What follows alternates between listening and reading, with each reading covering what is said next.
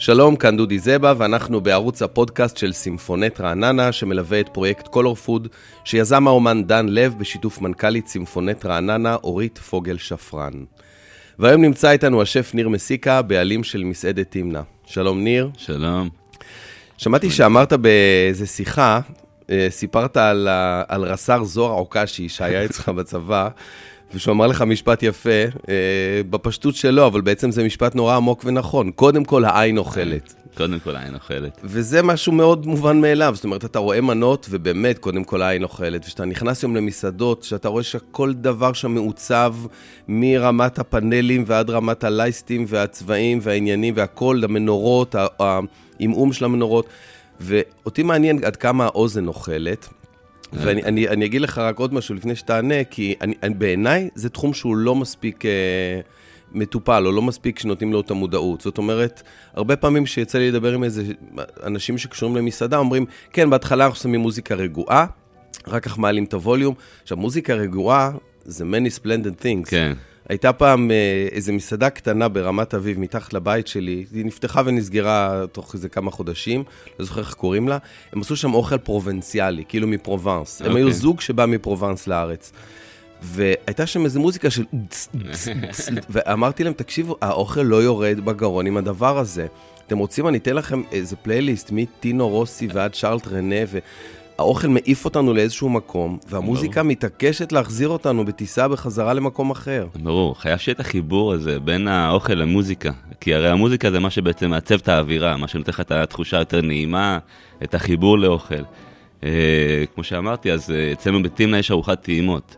שכביכול כל מנה היא במקום אחר בעולם. ברגע שמגיעים למנה שהיא יותר בכיוונים של אה, אסיאתים, הודים, פתאום גם הפלייליסט משתנה למוזיקה שיותר אתנית, איזה מין הודי כזה.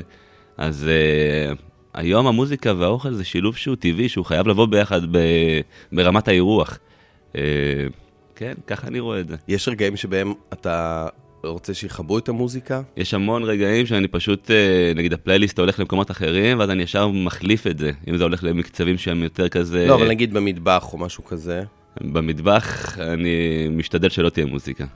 אני חושב שזה משפט נורא יפה מה שאתה אומר. כן, תוך זה אומר כדי- שמוזיקה היא חשובה ושיש לה המון כוח. המון כוח. היא מסיחה את הדעת. היא מסיחה את הדעת, ופתאום אנשים גם, אה, זה גם משפיע להם על הרגשות. וטבח שהוא בא קצת עקום, שרב עם חברה שלו, ויש איזה שיר שלוקח אותו למקומות וואו. כאלה, זה משפיע עליו באמת, וזה משפיע עליו עוד יותר על המהלך היומיומי. אז אה, תלוי, כשיש אווירה טובה במטבח וכולם ככה מבסוטים, אז כן, אני מרשה להם. אבל כשאני רואה ככה אנרגיה שהיא קצת קשה, ואני צריך ככה לאסוף אותם ושיהיו בריכוז, חבר'ה, תחברו את המוזיקה, שעתיים אין כלום, ו... ואז זה חוזרים יפה בעיניי. אני, אני מאוד אה, מולטי תמיד, אני תמיד עושה שני דברים ביחד. אני מדבר בטלפון ועושה עוד משהו, אה, קורא משהו ושומע, עד שזה מגיע למוזיקה. אצלי מוזיקה תופסת 100% מה, מהאטנשן. שלי.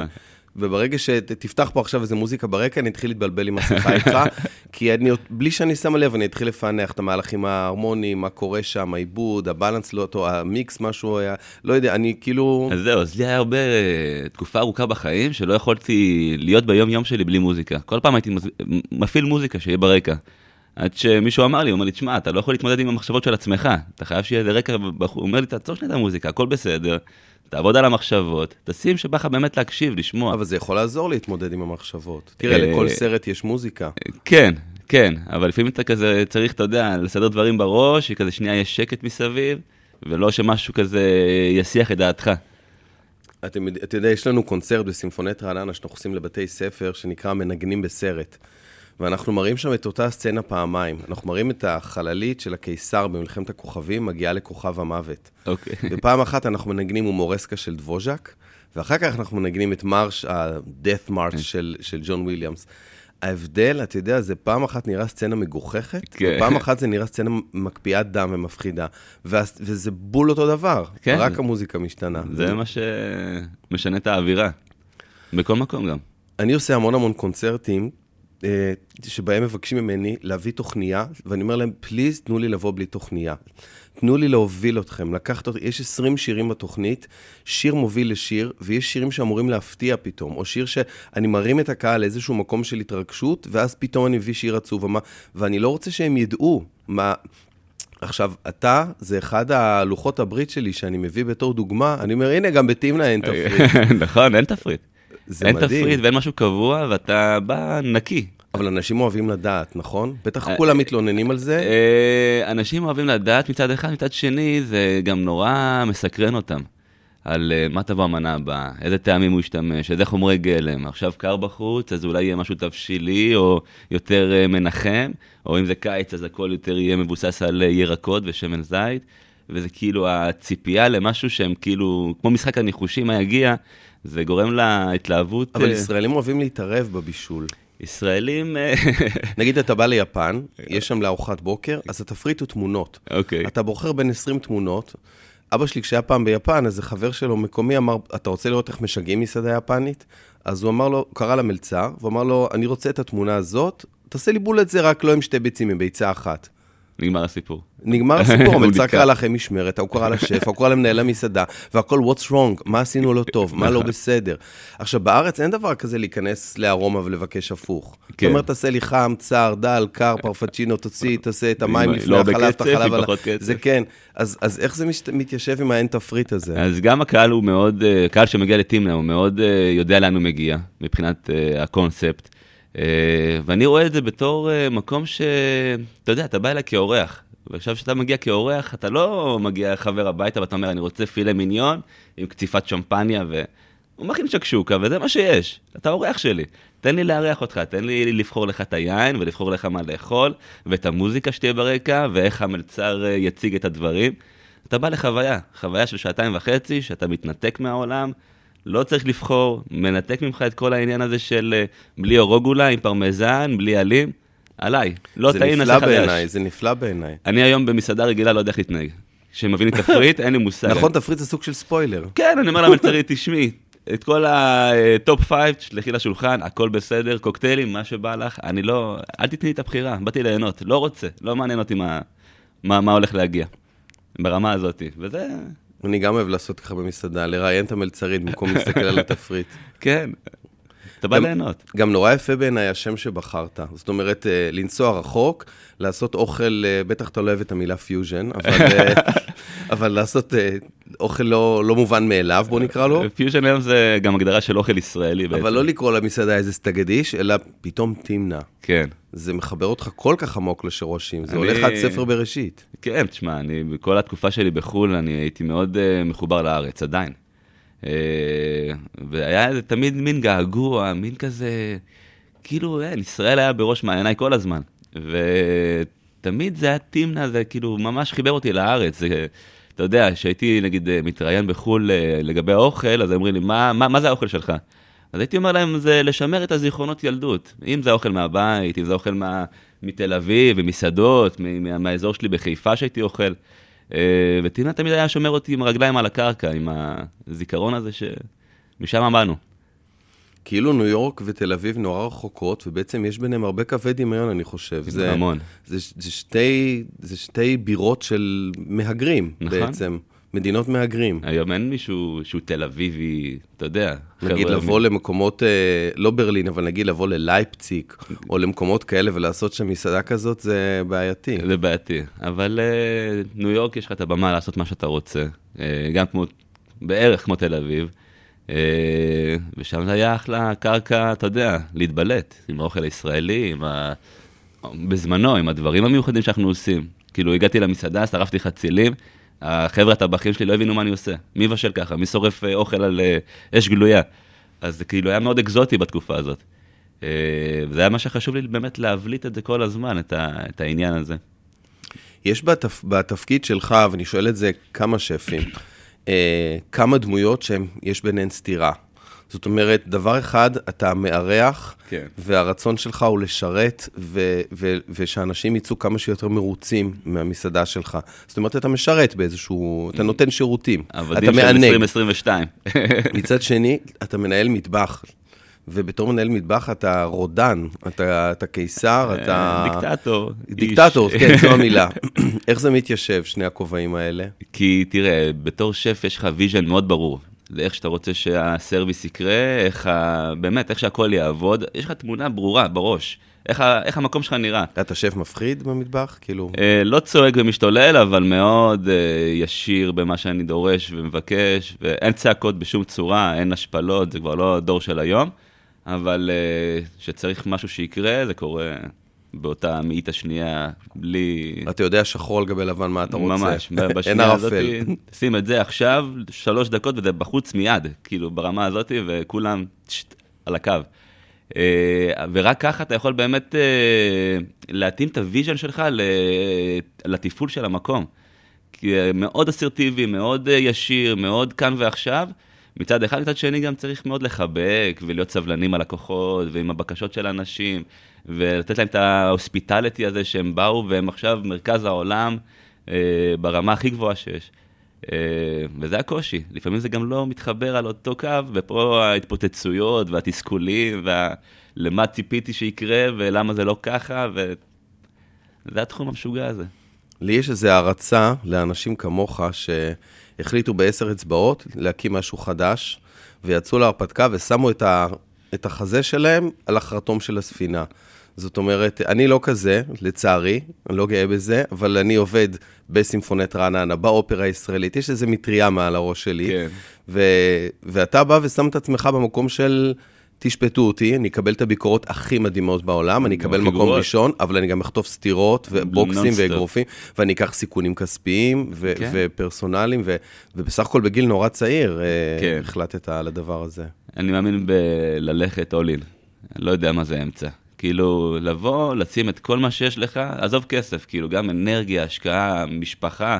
אני עכשיו נשוי בשנית, והגירושים הראשונים היו בגלל התחום והמסעדות ומה שזה דרש. שהכל יצא לטובה, וברוך השם, חיים באושר ואושר.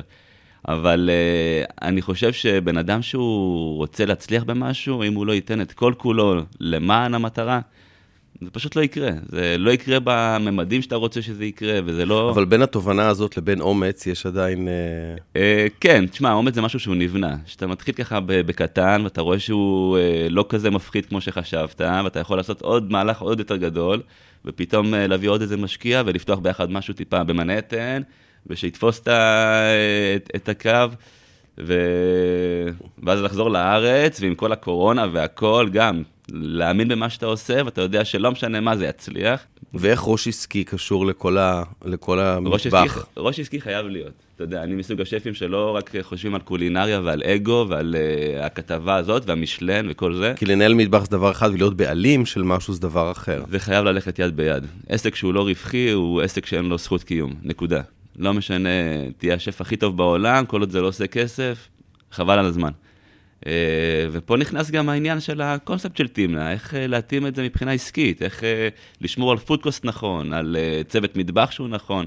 הרעיון של לעשות תפריט טעימות, שהוא לא תפריט כתוב, זה עוזר לי לשמור בדיוק כמה אורחים מגיעים היום, כמה מנות של פילה אני חותך, מי טבעוני, מי כשר, כמה, כמה מנות של... אה, אתם מראיינים את מי שהולך לבוא, זאת אומרת, לפני. אחד, לפי הגבלות, אם וואו. הוא כשר. והתפריט אבל משתנה? היום התפריט, כן, כל uh, כמה ימים. זאת אומרת, אם אני בא היום ואתה מפתיע אותי עם ארוחת טעימות, ואני בא שבוע הבא, אני לא אקבל את אותה ארוחת טעימות. שונה לגמרי. וואו.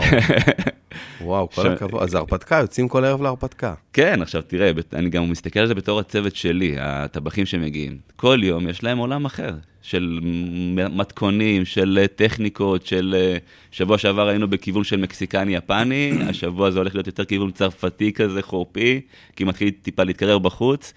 אז אה, אתה יודע, זה המון גם בשביל הצוות, שוואלה, מתאימים את היין הזה לתפריט החדש שמגיע, ועכשיו הכל אה, אה, יינות טיפה יותר כבדים, יותר עמוקים. אז נותן הרבה... תראה, המטרה של לעשות את טימנה כמין מוסד קולינרי, שבאמת מתרכז בקולינריה, בחוויה, במוזיקה טובה, וזה לא יכול להיות מקום שהוא כזה סיסטמטי, עובד כל הזמן אותו דבר. זה הדינמיות שאני עובד עליה חזק. אני חושב שגם מה שמאוד חזק אצלך, יש בך איזשהו passion. כן. ו passion שבא יחד עם charm. וזה זה איזושהי מתנה גדולה. אני חושב, אתה יודע, יש בסרט עמדאוס איזה רגע שעמדאוס בא פעם ראשונה, מוצרט בא פעם ראשונה מול הקיסר. והוא מנסה לתאר לו למה הוא חייב לשים את האופרה הזאת דווקא. אז אומר לו, תקשיב, אתה לא משכנע, אבל אתה כל כך נלהב, כן. ובסוף הוא הולך אחריו. עכשיו, אתה כן משכנע, אבל הנלהב הזה והצ'ארם הזה עושה את זה, גם שסיפרת איך... אה, המשפט הראשון שאמרת לאשתך היה, מתי את עוזבת את הבן זוג שלך? זה גם כן, יש בזה, זה משפט כן, פתיחה מאוד יפה. זה חלק מהאופי שלי, שאני כזה קופץ למים עמוקים. מקסימום נצליח, מה יקרה? אתה יודע, יש כאלה גם שטובעים. אז או נטרפים? על ידי כרישים. לא. לא כל קפיצה למים עמוקים אה, ברור, נגמרת בשחייה קרה, כמו שלך. ו- והיינו שם, אבל שוב, לא, מה שלא הורג מחשל והכל בסדר. באמת, כמה שהמשפטים האלה קלישייתיים, זה, זה מציאות, אין מה לעשות.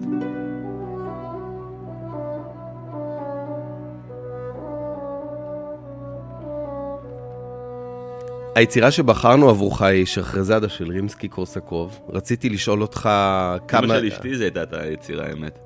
אה, יפה. למה זה ממוצא רוסי? יש שם? או... אה, היא גרמניה, אבל... אה, אה, זו יצירה כן. מאוד ידועה, נכון. כן. האמת שהדמות הזאת של שחרזאד אה, גירתה דמיון של הרבה מאוד אנשים, לא רק של רימסקי קורסקוב. רציתי לשאול אותך איפה המוזיקה הזאת פוגשת אותך, ואיפה הסאונד המאוד מיוחד של הבסון פוגש אותך. אה, אתה יודע, אותי זה לקח למקום כזה של אה, מאוד אה, יער, מאוד דברים אדמתיים. כאילו.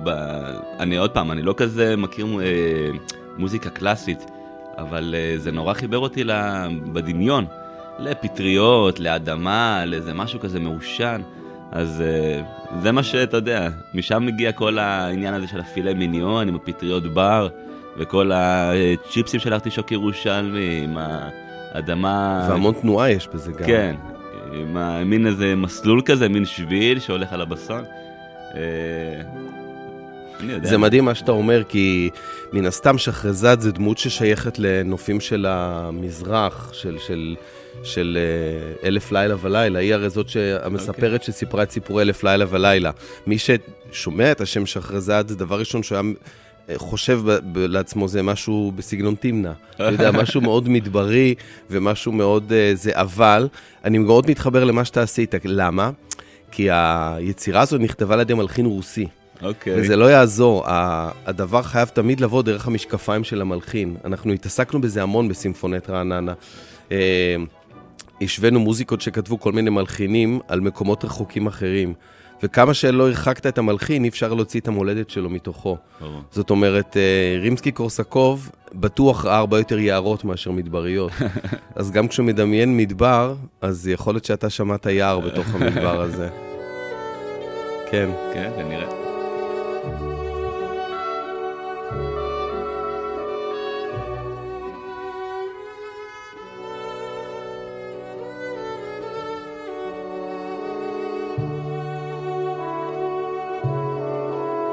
אני מניח שמשהו בסטטיות הזאת של המוזיקה ובסולו הזה של הבסון, שדי אה, חוזר על עצמו, אמור אה, לתת איזה מין תחושה מדברית כזאת, אולי של איזה אה, שיירה שעוברת במדבר, משהו כזה...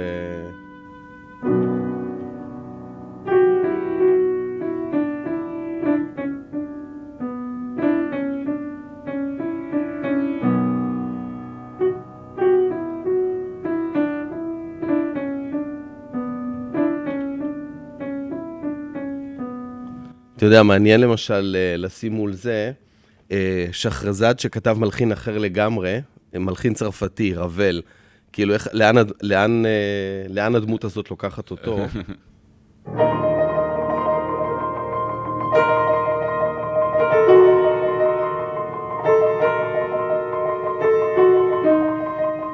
יש פה איזה מוטיב קצת יותר ערבי, כן. יותר מזרחי.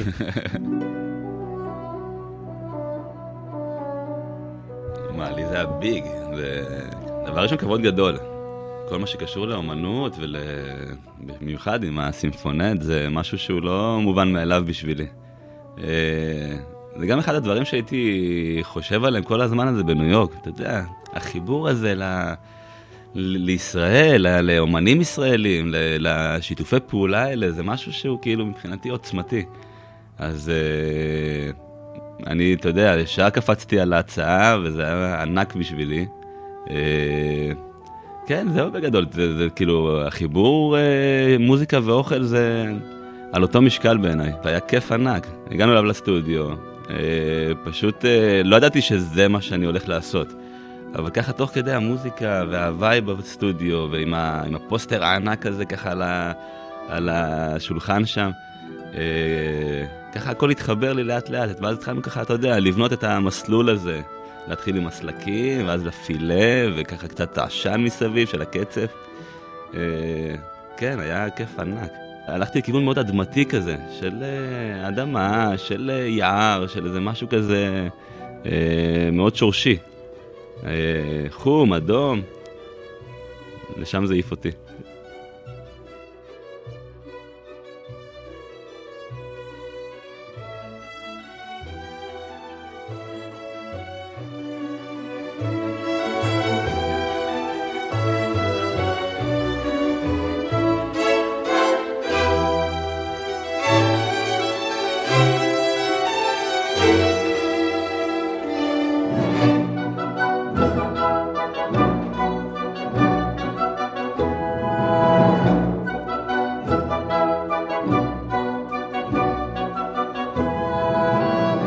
איזה יצור שהצליח אה, בשנות האלפיים אה, לדלג על כל מיני תוכניות אה, ריאליטי. אוי אוי אוי, ביג נו נו אצלנו. זה נורא יפה בעיניי, כי, כי זה גם ביג נו נו אצלי. כן. זאת אומרת, אני לא חושב שזה קיים בכלל דבר כזה. לא, זה לא. מישהו שעומד מול הראי ומפריש כמה צלילים, ולמחרת הוא כבר מוזיקאי. או מישהו שלא יודע, כן. בא ומספר כאילו, אתמול הכנתי שניצל לילדים, ואז הבנתי שאני אוהב את זה, ופתאום הוא מתחיל... אני רוצה לפתוח מסעדה. כן, למלא, לא יודע, שקדי עגל, ומשהו פה כאילו לא... מה, מה הפתרון אבל? אני חייב להבין את זה. איך אני משנה לאנשים את התודעה הזאת שהחיים הם לא אינסטנט, זה לא... אבל אני שואל שאלה אחרת, איך, איך זה כן עובד? זאת אומרת, איך, איך, איך, איך זה יכול להיות שהחיים הם... מי, מי כן יכול להתקדם באינסטנט הזה? זה, זה באמת קורה? יש, זה באמת שפים ש... ש... אני, אני חושב שזה באמת, זה, שזה מה שהורס כל... גם לא רק בתחום המסעדות, בכל תחום, אני, אני שומע את זה יום-יום, מספרים לחבר'ה שכאילו פשוט עבדו שבועיים, חצי שנה באיזה משהו, ומחליטים שהם מקצוענים. וואי. וזה לא הגיוני בשום צורה, זה לא... אני תמיד אומר לחבר'ה שלי במטבח, בן אדם שסיים ללמוד רפואה, לא יקבל עכשיו לנתח מוח.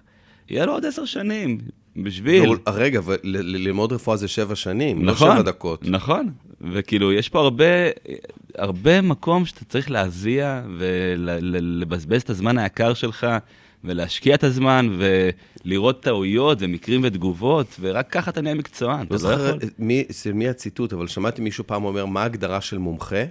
אחד שעשה את כל הטעויות האפשריות בתחום שלו. חד משמעית. אז אני, לי אמרו, אם אתה מבזבז אה, עשרת אלפים שעות נטו במקצוע, אז אתה יכול לקרוא לעצמך איש מקצוע. שזה חמש שנים נטו, לצורך העניין, להיות במטבח, לא לצאת ממנו. ורק, ורק ככה אתה באמת יכול להבין דברים שהם כאילו, לא רק להכין את הקרם חצילים הזה, שיהיה הכי חלק והכי טוב, אלא פתאום אה, מתפוצץ צינור באמצע סרוויס, ומה עושים?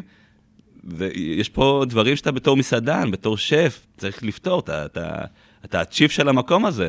אתה לא, אוקיי, אני אדאג לעשות קרם חצילים, ועכשיו המכונת כלים הלכה ויהיה בסדר. יש פה עניין, אתה איש מקצוע. אבל זה תושייה, זה... אבל אני מדבר על מקומות, דברים הרבה יותר עמוקים. דווקא כשאתה עושה את אותו קרם חצילים, אתה לא, אתה לא רק מתעסק במרקם, אלא אתה יודע כמה שנים זה הולך אחורה ולאן אתה רוצה נכון, לכוון, זה, זה ואיזה משמעית. געגוע אתה רוצה לייצר על הלשון של מישהו. בחציל אם הוא בעונה, אם אפשר להשתמש בו, או שהוא בכלל לא בעונה, ואולי לא, אתה לא יכול להשתמש, וזה לא משהו שכאילו, אתה יודע, הוא רב עונתי. ומרקמים, עוד טיפה שמן, פחות טיפה שמן, זה רק יד, זה לא, גם, לא, גם לא ספר מתכונים ייתן לך את זה. אתה יודע, אני למדתי מגיל 6, אה, גם פסנתר וגם הלחנה וניצוח, ו... ואני זוכר כשהתחלנו ללמוד באקדמיה אצל פרופסור סדאי, זיכרונו לברכה, הוא אמר, היום נתחיל מסלול של 6 שנים, תואר ראשון ושני, ואני אלמד אתכם על קוראלים של באך. ואני מבטיח לכם רק דבר אחד, שבסוף השש שנים האלה אתם תגידו עד כמה אתם לא יודעים שום דבר על באך. זה הדבר היחידי שאני מבטיח.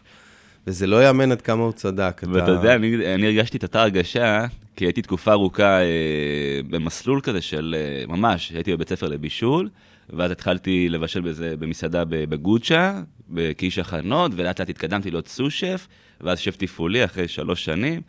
ובין לבין פתחתי גם מסעדה באיטליה, במילאנו, כשרה, וחזרתי ארצה כי הרגשתי שאני לא שם עדיין אה, מקצועית. ואחרי כל המסלול הזה, אשתי לשעבר לקחה אותי לאכול בכתית של מאיר אדוני. Mm-hmm. ואכלתי את הארוחת טעימות, ואמרתי לה, תקשיבי, אני לא יודע כלום על אוכל. הוא פשוט העיף אותי, ואמרתי, וביקשתי להיפגש עם מאיר, ואמרתי לו, תראה, אני היום שף תפעולי של מסעדה שמאכילה 600 איש ביום, אבל אני מרגיש שאני לא יודע אוכל, אני רוצה לבוא ולעבוד אצלך. הוא אמר לי, אתה יודע, אתה מתחיל מאפס, עם משכורת של uh, מתחיל והכול. אין בעיה. וזה בדיוק העניין, אנחנו, אין לנו מושג, כאילו, כמה עולם ענק זה, אם זה מוזיקה, אם זה אוכל, שכל הלמידה היא אינסופית. גם היום, שאתה יודע, יש לי עוד ים של דברים ללמוד ולעשות, ואני כל יום לומד משהו חדש. אין לזה סוף, לה, להגיע לרמה של המקצועיות שאתה שואף אליה, ולטעמים שאתה מחפש, ולחדש לאורחים כל פעם מחדש. וזה מה שאנשים לא מבינים, שזה מסע שהוא לא מסתיים. זה לא עכשיו לעבוד חצי שנה אצל אה, טימנה וזהו, אתה יכול לפתוח מסעדה. יש פה עוד דרך ארוכה לעשות. כשאני מסתכל גם על העבודה שעשית על הבסון פה, אבל גם על מנות שאתה מוציא, ואני אומר לעצמי, לפעמים, זה באמת, לא לפעמים, זה יצירות אומנות. אוקיי. Okay. יצירת אומנות. ולא, משהו בך לא מתבאס, או אני אפילו עוד יותר ספרותי, לא מת בך משהו, כשאחרי חצי שעה, שעה הדבר הזה חוזר למטבח, ו... והצלחת זה סתם נראית כאילו, זה מין לכלוך קטנצ'יק נשאר עליה, או כאילו יצירת אומנות, כאילו, וכל ערב מחדש צריך ללדת את כל זה. כל ערב מחדש, אני יותר אתבאס, אתה יודע, אם אה, פתאום בן אדם אה, מחזיר את המנה שהיא אפילו לא טעם אותה, ורק מהנראות, הוא לא אפילו רוצה לגעת. אה, אבל זה, זה בדיוק העניין של מסעדה, אתה נותן את הרגע המאושר הזה לקצת זמן שהאורח חווה. אבל בהפקות אופרה, גדולות, אבל גם אצלנו בקונצרטים נגיד גדולים של סימפונט, שאתה מכין אותם במשך המון זמן, כותב עיבודים ועושה חזרות והכל, ופתאום נגמר, נגיד עושים שלושה קונצרטים, נגמר הקונצרט השלישי, יש סוג של כן. דיכאון שאחרי לידה. של...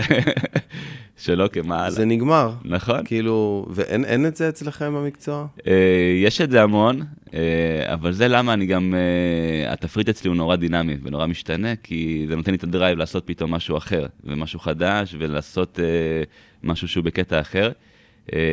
והמטרה היא לגרום לשעתיים האלה, לחוויה של האורח, שתעיף אותו, והוא יודע שאוקיי, עוד חודש, עוד חודשיים אני בא לתמנה ויהיה משהו אחר, והוא יעשה יצירה אחרת, ו...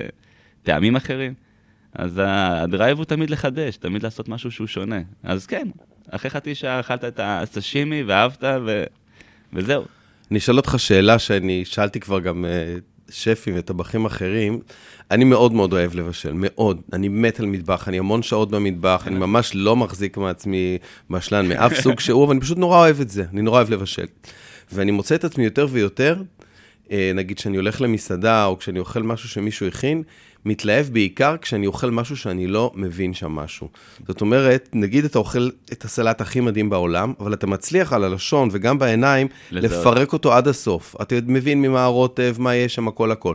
אבל לפעמים אתה יכול לטעום כף מאיזשהו קרם, ויכול להיות שבקרם הזה יש מרכיב שאפילו לא נמצא בו. זאת אומרת, כן. הוא רק חלק מאיזה השריה של איזה משהו, ואתה אומר לעזאזל, אני בשום, אני, אני אלך הביתה, בשום, אני, שום אופן אני לא יודע איך להכין את זה. אז זה תמיד המלחמה היומיומית. איך אה, לגרום לאורחים, אתה יודע, לשאול את השאלות האלה.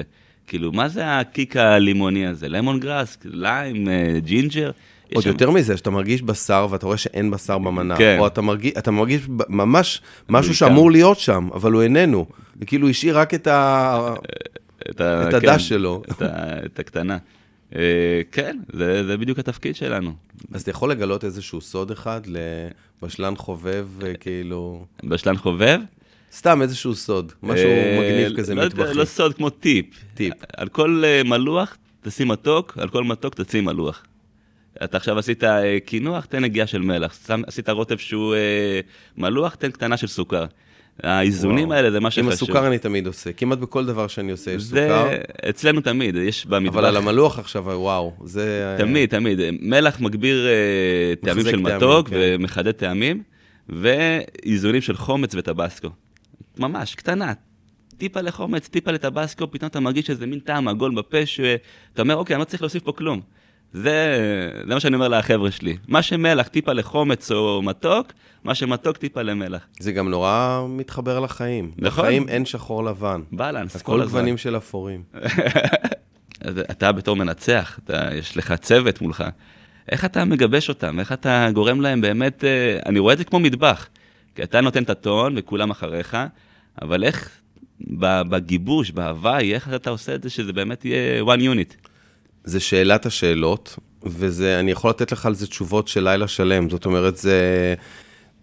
מילא תזמורת שמכירה אותך, או יודעת בדיוק. מי אתה, וכבר עשית איתם המון דברים. אבל מה קורה כשאתה מגיע פתאום ל- ל- למקומות, אתה יודע, לעלמה עטה, לפסקוב, למקומות, אין לך אפילו שפה עם התזמורת. ואתה נעמד על הפודיום, ואתה רואה מיד 60 זוגות עיניים, שכולם אומרות דבר אחד, מי שמך? או מי אתה שאתה עכשיו תרים את הידיים ואנחנו נעשה מה שאתה אומר. ואתה צריך לבוא עם, עם אה, קודם כל אסרטיביות וכריזמה של, של בלי להתבלבל אפילו לרבע שנייה, לתת מיד תשובה על כל שאלה, גם אם אין לך תשובה. אוקיי. הרגע הזה שאתה מת, מתלבט, או לא יודע, כן. לא למדתי את היצירה עד הסוף, לא התכוננתי לשאלה הזאת, אה, תזמורת מתה על הרגעים האלה. לראות סדקים בחומה של המנצח, זה לחם אה. דוקרים. כן. אה, זה איזשהם יחסי גומלין מסתוריים בין מנצח לתזמורת, כי יש סוג של העם אוהב מנהיג חזק, אתה יודע? יש כן. כאילו, כמה שתהיה לפעמים יותר אסרטיבי, לא מגעיל, אבל אסרטיבי, ולא, וכן. כן. אז אתה פתאום רואה לפעמים מבטים כאלה של וואלה, נכון. מפנימים יותר כן, אה, לעומק. ולפעמים כמה שאתה תהיה יותר מדי נחמד, ויותר מדי רך, ויותר מדי חסר חוט שדרה, אז התזמורת יגידו, אין באמת רב חובל פה מאחורי ההגה, יש איזה מין רכיכה, כאילו, כן. רוצים ימינה, הוא לוקח ימינה, אנחנו רוצים שמאלה, הוא לוקח ימין. לא, כאילו, תיקח, ת, תראה לנו שאתה יודע לאן הספינה הזאת אז נוסעת. פה הבלנס, פה, פה הקושי של הבלנס הזה, בין הנחמדות ולהיות בשיתוף פעולה מלא עם הצוות, לבין אה, חבר'ה, עצרו שנייה, יאללה, כולם עושים אה, 1, 2, 3. זה לא קשור למוזיקה בכלל, וזה גם לא קשור לבישול, זה איכויות, אחר, זה איכויות של מנהיג. כן, שאתה צריך לבוא עם איזשהו ביטחון. אני עושה סדנאות כאלה לפעמים, ל- ל- נגיד להנהלות של חברה. מה זה ההקבלות בין ניצוח לבין אה, מנהיגות. ואני מתחיל את הסדנה בזה שאני אומר להם, כולם לעמוד, כולם להרים את יד ימין, כולם לתפוס את אוזן שמאל, עם יד שמאל לתפוס את האף ולעמוד על רגל אחת. וכולם עושים את זה. כן. ואני אומר להם, אתם רואים, ביקשתי מכם רש... רשימת בקשות לא הגיונית, שלא קשורה לשום דבר. עשיתי מכם צחוק בעצם באיזשהו... אבל עשיתי את זה בכזה ביטחון ו- וכריזמה, כמו איזה רכבת שאי אפשר לעצור אותה. שכולכם... אה, וכן, וזה איזשהו ביטחון, איזשהו משהו שאתה צריך לבוא איתו, אם אתה מתחיל להסס, ואולי, ולא בטוח, אז שם מתחילים... כן, הבעיות. מצטרפים עוד נימוקים להיסוסים שלך, ו... בגלל זה פה גם מגיע העניין הזה של הדיקטטור במטבח. נכון, אבל כל זה, זה הקליפה. אם אתה לא מוזיקאי מספיק גדול, אם בסופו של דבר התזמורת גם מאבחנת, שמאחורי כל הג'סטות המנהיגותיות והרודניות שלך, אין, אין, אה, באמת הבנה מוזיקלית, שלא לא שכנעת אותם גם כי הם מוזיקאים אחד-אחד, כולם למדו, כולם ניגנו, כולם התאמנו, אז אתה, אז אתה, אתה מתחיל לאבד אותם באמת. זאת כן. אומרת, אין, אין אמון אמיתי.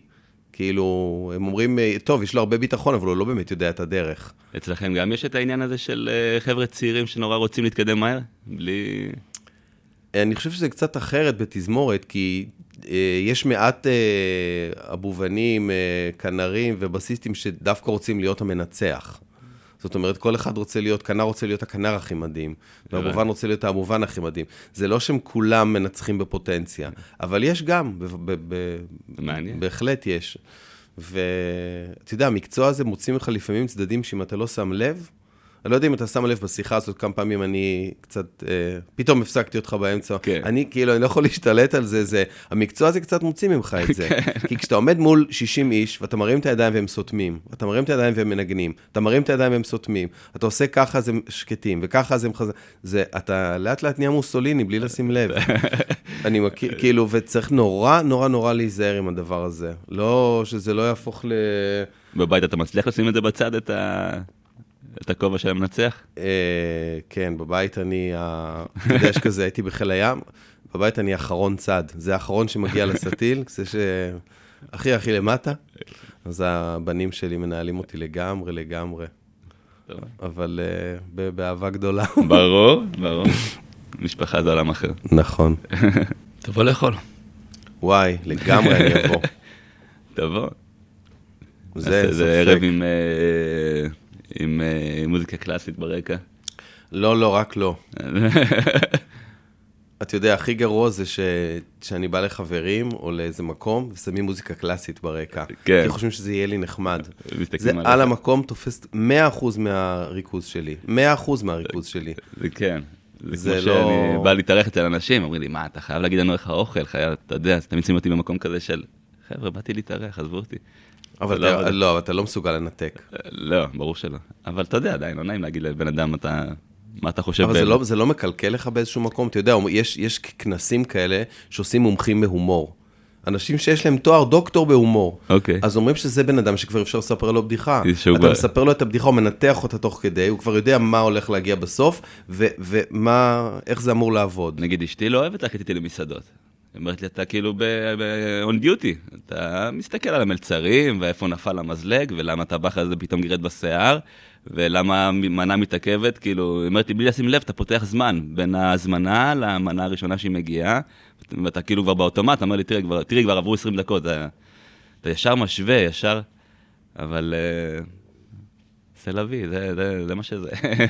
ואתה גם מסוגל ליהנות מאוכל ממש ממש בטח. פשוט. אוכל, נגיד, רחוב הכי כאילו... בטח, עף באוויר.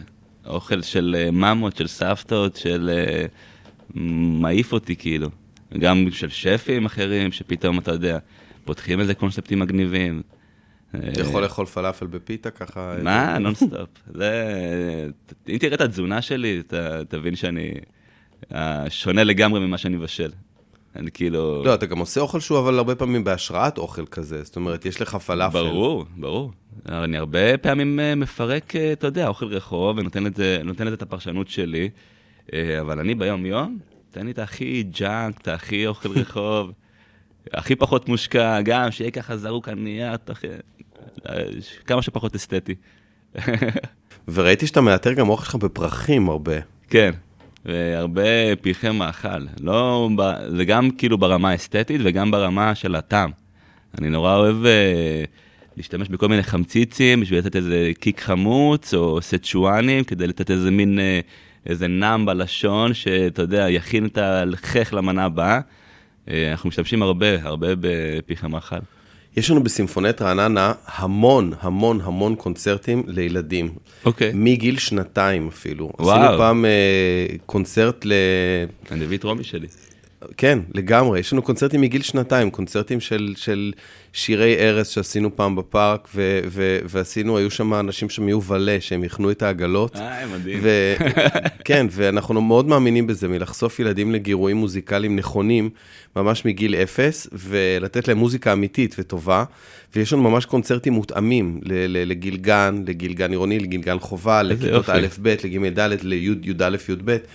ואתה גם מתייחס, אה, התייחסות מאוד אה, עמוקה. לאוכל babies. baby food, מבחינתי החינוך הקולינרי צריך אה, להיות מהרגע שהם עוברים למוצקים.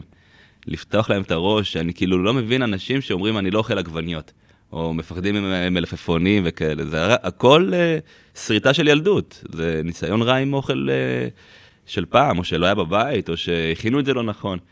ואני רומי שלי שהגיעה לגיל שבעה חודשים, שהתחילה לאכול מוצקים, היא אכלה baby food ברמה של מישלן, עם כל המרקמים, עם כל השוונג, כאילו, בכל הכוח. ומה שעוד הכי הדהים אותי, זה הצלחות שעשית כן. לה. זאת אומרת, אמרתי, למה ילד צריך לקבל איזה מין רסק כזה, שהוא חסר צורה, וסתם, אתה יודע, ודוחפים לו את זה לפה, וזה מחזיר זה... אותנו למשפט של זארו קאשי.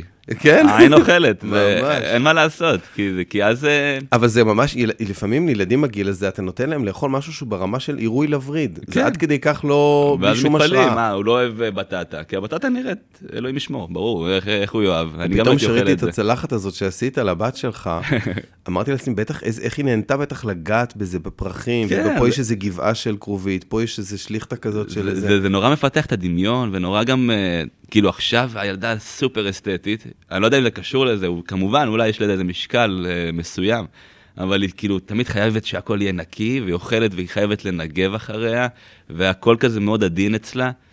אני מאמין שיש לזה השפעה. מאמין גם מבחינת האוכל, היא אוכלת הכל, מהכל. מרמה של אה, דברים שילדים לא סובלים, שומרים וכאלה, היא פשוט אתה יודע, רגיל. אנחנו נוציא אותה למסעדה, היא אוכלת הכל, אין פה כן אוהבת, לא אוהבת. נראה לי שזה פתח לה משהו שם.